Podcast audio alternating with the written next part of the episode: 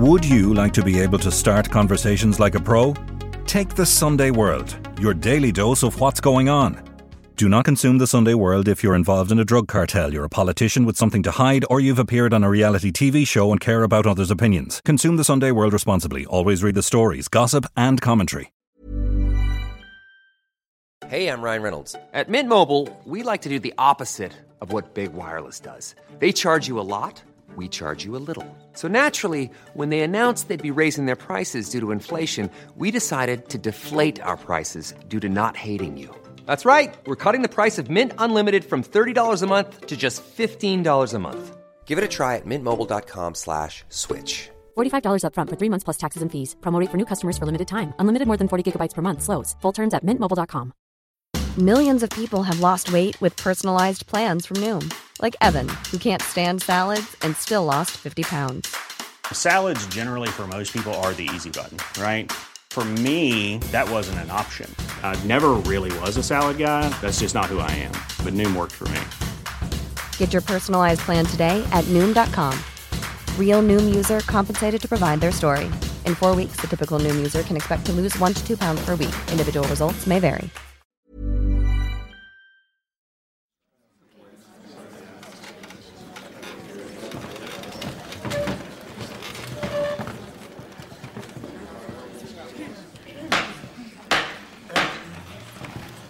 This case relates to the activity of an organised criminal gang based in the West Midlands during 2016 and 2017, and in particular to the importation of cocaine and cannabis to the UK from mainland Europe.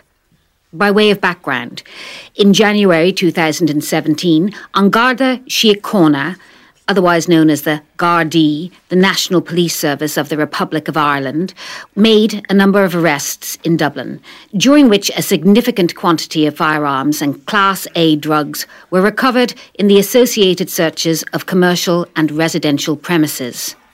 Seized documentation identified a UK based freight transport company called Ebrix Limited, and the consignee for shipped goods as a company called FAR Logistics, located at 3 Modular Court, 4 Ashes Business Park, Wolverhampton.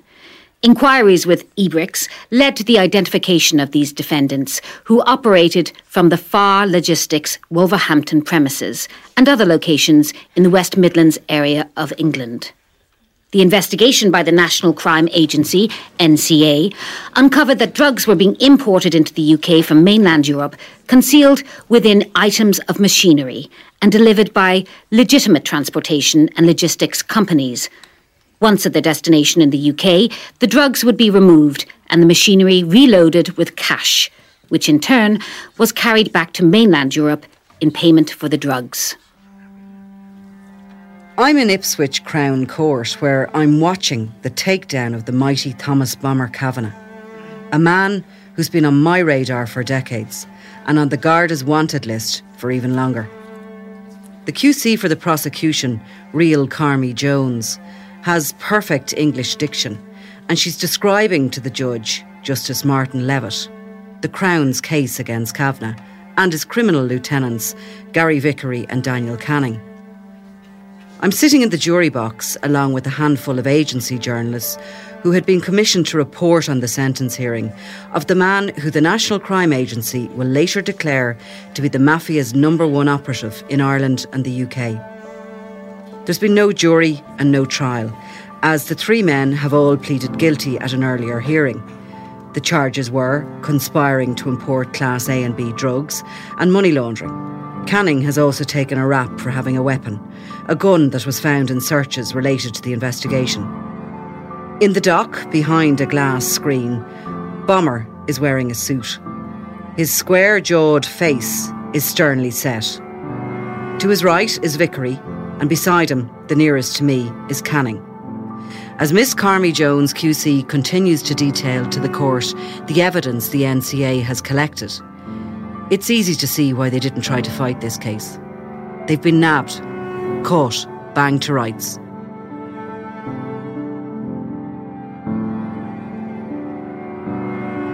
I'm Nicola Tallant, and you're listening to Crime World, a podcast about criminals, drugs and the sins of the underworld in Ireland and across the globe.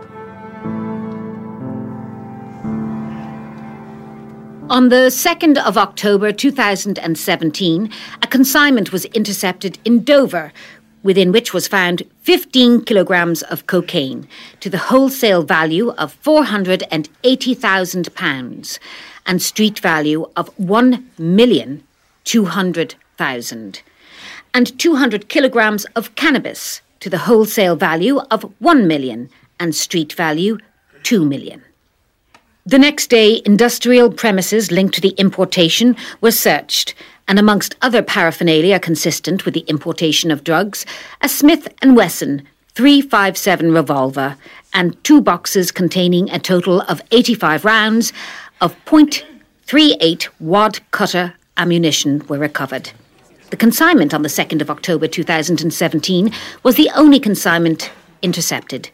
However, the NCA investigation did not stop there, continuing with a thorough analysis of a number of different strands of evidence, including documentation and inquiries around the premises and delivery companies used by the conspirators, documentary evidence around the packaging and transportation of drugs and cash, surveillance, GPS tracking devices, and crucially, communications obtained from mobile devices used by the co conspirators to facilitate the importations, including a PGP encrypted mobile telephone belonging to Canning, led to a further 22 importations, and these defendants being identified.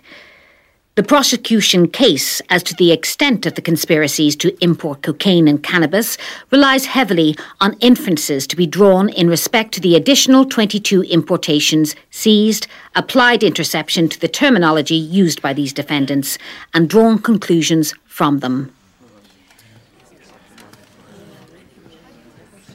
The feared and revered Thomas Bomber Kavanagh was born and raised in Drimnagh in Dublin, but he left Ireland almost 30 years ago. In fact, when the Criminal Assets Bureau was set up in 1996, after the brutal murder of journalist Veronica Guerin, he was the very first target. A known drug dealer and with a string of convictions, Bomber was then running a lucrative business along with his cousin, Gerard Hatchet Kavanagh. They were dealing whatever they could get their hands on and making a pretty penny with it. Hatchet would eventually be shot dead in Marbella in 2014, a hit understood to have been sanctioned by Bomber, his cousin, remember? And organised by Bomber's long term business partner, Daniel Kinahan. Bomber married his teenage sweetheart, Joanne Byrne. Her brother, David Byrne, was the one who took a bullet meant for Daniel Kinahan at the Regency Hotel in February 2016. Byrne's murder changed everything, and it cemented a blood bond between Kinahan and Kavanagh, driving them both to acts of violence which would attract the attention of international law enforcement. But that bit of the story will come later. For now, we just need to know that Bomber handed over his house to the Criminal Assets Bureau and left Ireland, apparently penniless, for a new life in the UK. He settled in Birmingham, where he set up a second hand car business, TK Motors. That was 20 years ago, though, and a lot has happened since. The defendants here today. Gary Vickery is 39 years old, date of birth the 3rd of January 1983. He has no previous convictions. His address is Solihull. He also owns a property in Spain. Daniel Canning is his brother in law. Daniel Canning is 43 years old, Date of birth 18th of September 1978. He has no previous convictions. His address is Solihull. Thomas Kavanagh is 54 years old. Date of birth 10th of September 1967. His recorded name on his PNC is Paul Christopher Harvey. Thomas Kavanagh is recorded as an alias name. He has 16 previous convictions dating back to the 25th of April 1985, including convictions in Ireland for burglary, possessing firearms and ammunition without a certificate, and assault occasioning actual bodily harm. He has convictions in the UK on the 30th of January 2017 for fraud and intent to defraud the public revenue, for which he received a suspended custodial sentence. His most recent conviction in the UK is on the 2nd of September 2019 for possession of a disguised firearm, stun gun discovered during the search of his home address in connection with this prosecution, for which he received a three year custodial sentence. His address is Tamworth. It is the prosecution case, and it has been accepted by the defendants that each defendant holds a leading role in the organisation.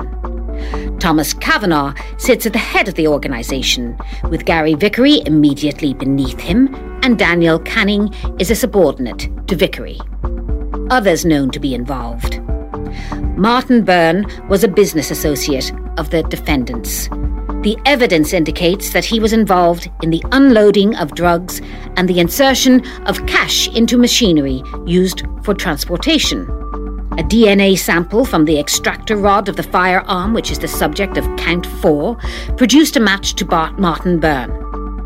He occupied a position on a similar level to Canning, but Byrne is deceased, having died on the 5th of August 2018 of lung cancer. Emanuel Rosenzweig, also known as Nikolai Wall, is a German national Rosenzweig Wall played a key role in facilitating the importations from mainland Europe. It is notable that Kavanagh had contact with Wall during the indictment period of the 24th of June 2017. The German authorities have indicated that they are conducting their own investigations into Mr. Wall, and he is currently in custody in Germany. Zed is a Polish national and associate of the defendants.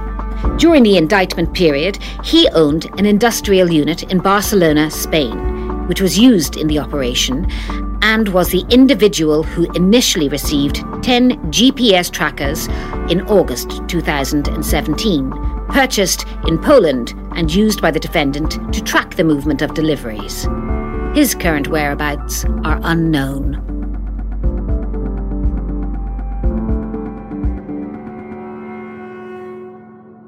I wondered what had happened to Zed.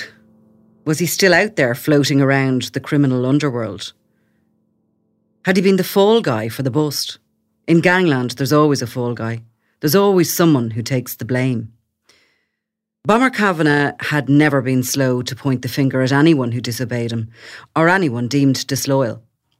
Over the years, he turned on friend and foe in equal measures of violence and cruelty.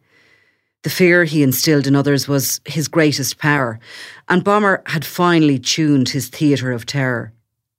Standing at over six foot, he rarely smiled. Those who worked with him knew to speak only when addressed. They were always on their guard against the ferocious temper that welled inside him. When the powerful fists came, they showed no mercy, and only the dumbest would try to intervene. Humiliation was generously doled out, with underlings ordered to do menial jobs on the grounds of his stately Tamworth mansion, while a trip to A&E waited those who stepped out of line. He'd an arsenal of weapons and was never slow to use them. And he wasn't just a mob boss, he was a godfather, feared and revered by an army of men who wanted a place in his family. No one ever challenged his position. All were happy to serve. For Bomber, understanding fear was as important as knowing the cost of a kilo of cocaine. He took fear seriously and even studied the psychology behind the feeling. He liked to pass his knowledge down the lines so his underlings could hold their own. During his coaching sessions, he would describe the states of fear of human beings and how to reach them.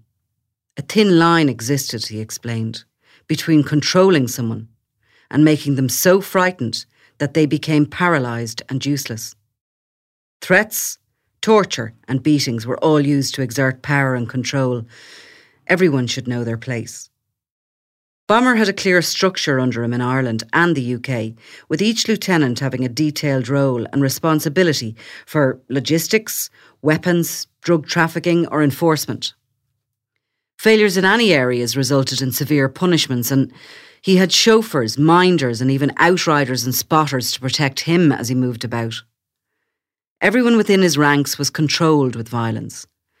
Even the more mature lieutenants, including former car dealer Lee Cullen and the notorious Graham the Wig Whelan, who were regularly beaten for digressions. Cullen was so savagely beaten a number of times, once with a wheel brace, that he was admitted to hospital with his injuries. The aforementioned Hatchet Kavanagh, Bomber's cousin, felt that wrath when he was shot dead at Harmon's bar by a masked hitman.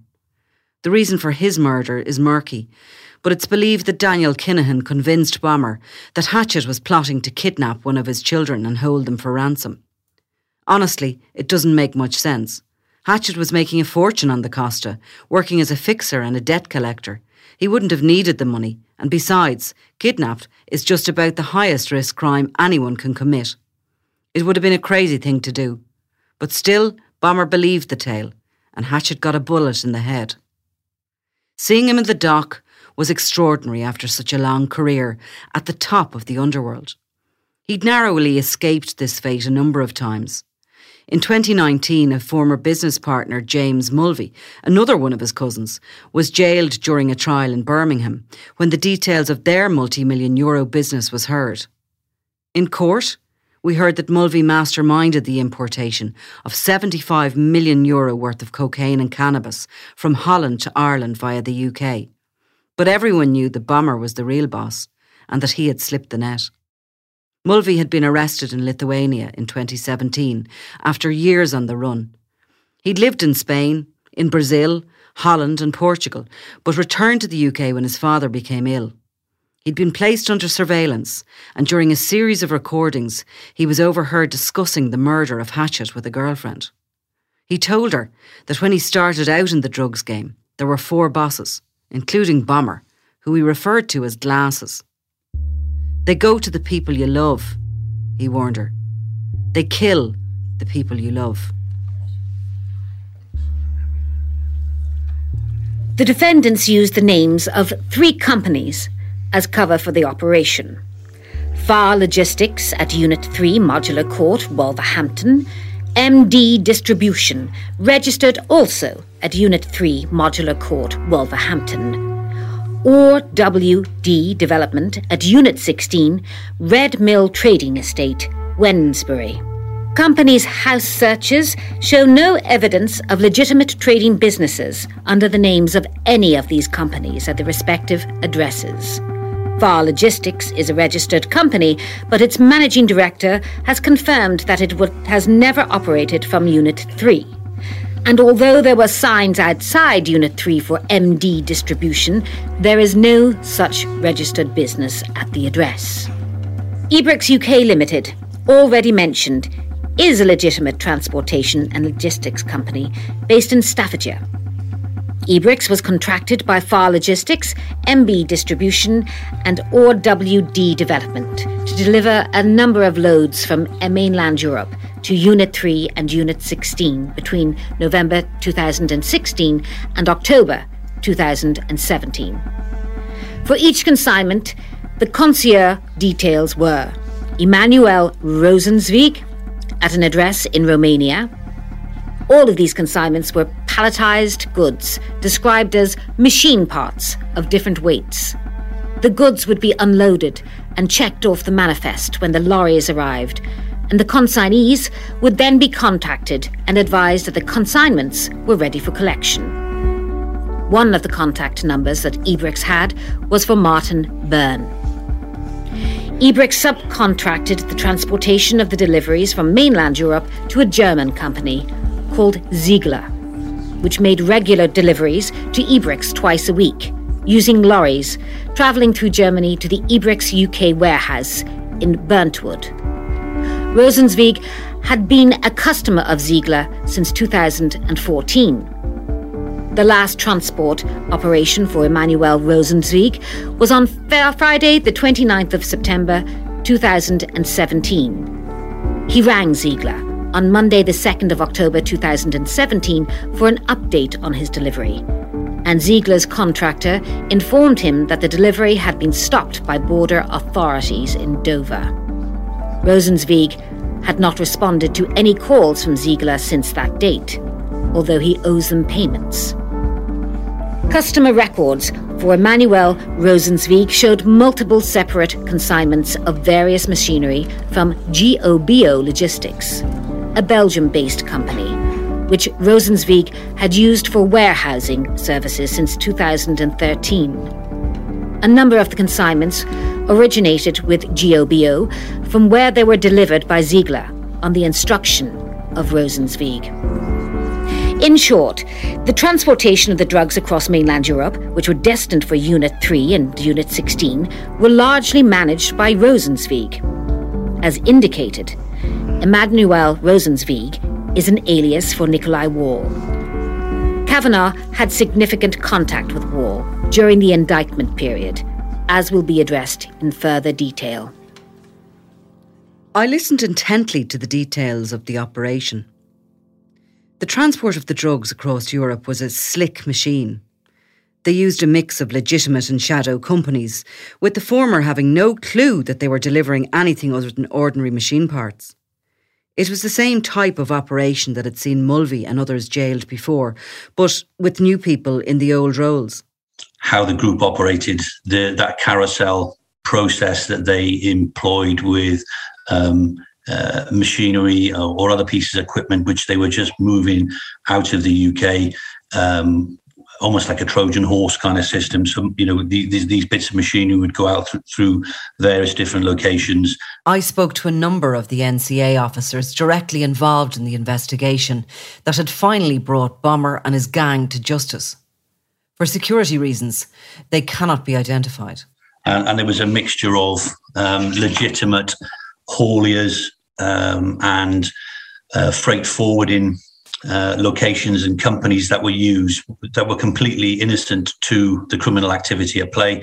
Um, but at key points in the the movement of some of that machinery, criminal associates uh, uh, on mainland in, in, mainland Europe would be then employed to pick up the machinery, move it from um, you know a safe location to there were a number of uh, logistic locations, you know, in Belgium and, and other and other countries, um, but we assessed that there was then movement of those items to Spain and to the Netherlands, where um, some of the criminal commodity that was then brought back to mainland um, UK were uh, put into those um, items of machinery. They would then be moved back to uh, the unsuspecting um, freight forwarding company, uh, and then a legitimate haulier would be sent to pick it up, return it to the units uh, where it would be um, taken out of the, the machinery and then and, and, then moved through that, that criminal fraternity and that network that they had in the Midlands, both within the UK and um, you know our assessment was that there was also going to be further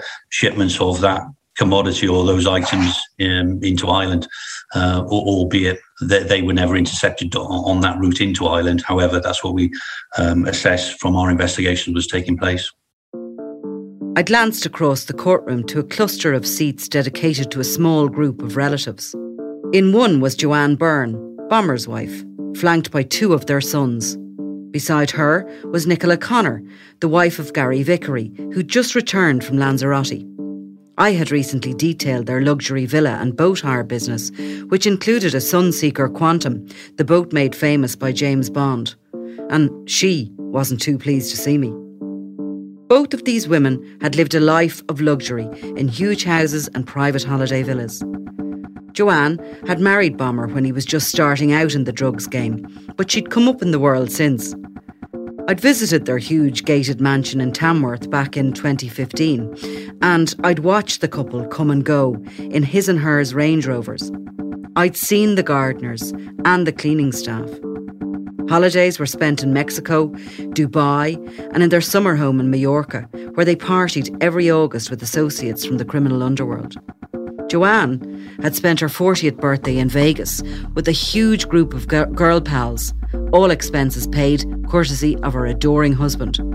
Nicola Connor was originally from Dublin, but had lived in Shirley in the West Midlands with Vickery. After his initial arrest, the pair had moved full time to Lanzarote, where they'd pitched up in a vast villa complete with a private pool, a BMW X5, and a Range Rover. They'd registered a holiday rental company and advertised pleasure yachts for hire on social media. They were regulars around Puerto Calero, the harbour area, where he claimed he'd made his fortune importing second hand cars into Ireland. As the details of the NCA's Operation Hornstay were given to the court, Joanne and Nicola listened intently.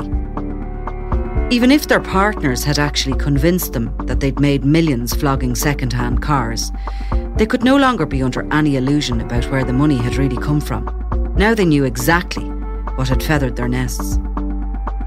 You know, there was a delay for us eventually getting to Thomas Kavanagh, um, but at an early stage, we knew that he was sitting behind some of this activity that we were looking at with um, Canning, Byrne, and, and, and Vickery, and um, we delayed some of our activity around the the wider group to take forward this uh, into a you know a, um, a judicial you know space really before we charge people until we got all our evidence we we exhausted absolutely everything that we could to make sure that if there was a chance that we could include Thomas Kavanagh within this conspiracy um, that we did that that was a real challenge. It's all very well um, intelligence wise being able to say, yeah, Thomas Kavanagh's this person and this is his phone and he's the gaffer.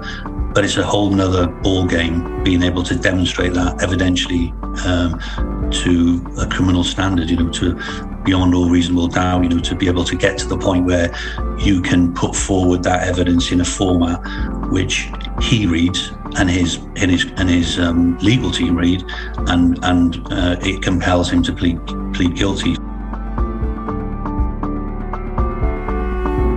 You've been listening to Crime World, a podcast from SundayWorld.com, produced by Ian Mullaney and edited by me, Nicola Tallant. If you like the podcast and love true crime, why not download the SundayWorld.com app for lots more stories from Ireland and across the globe?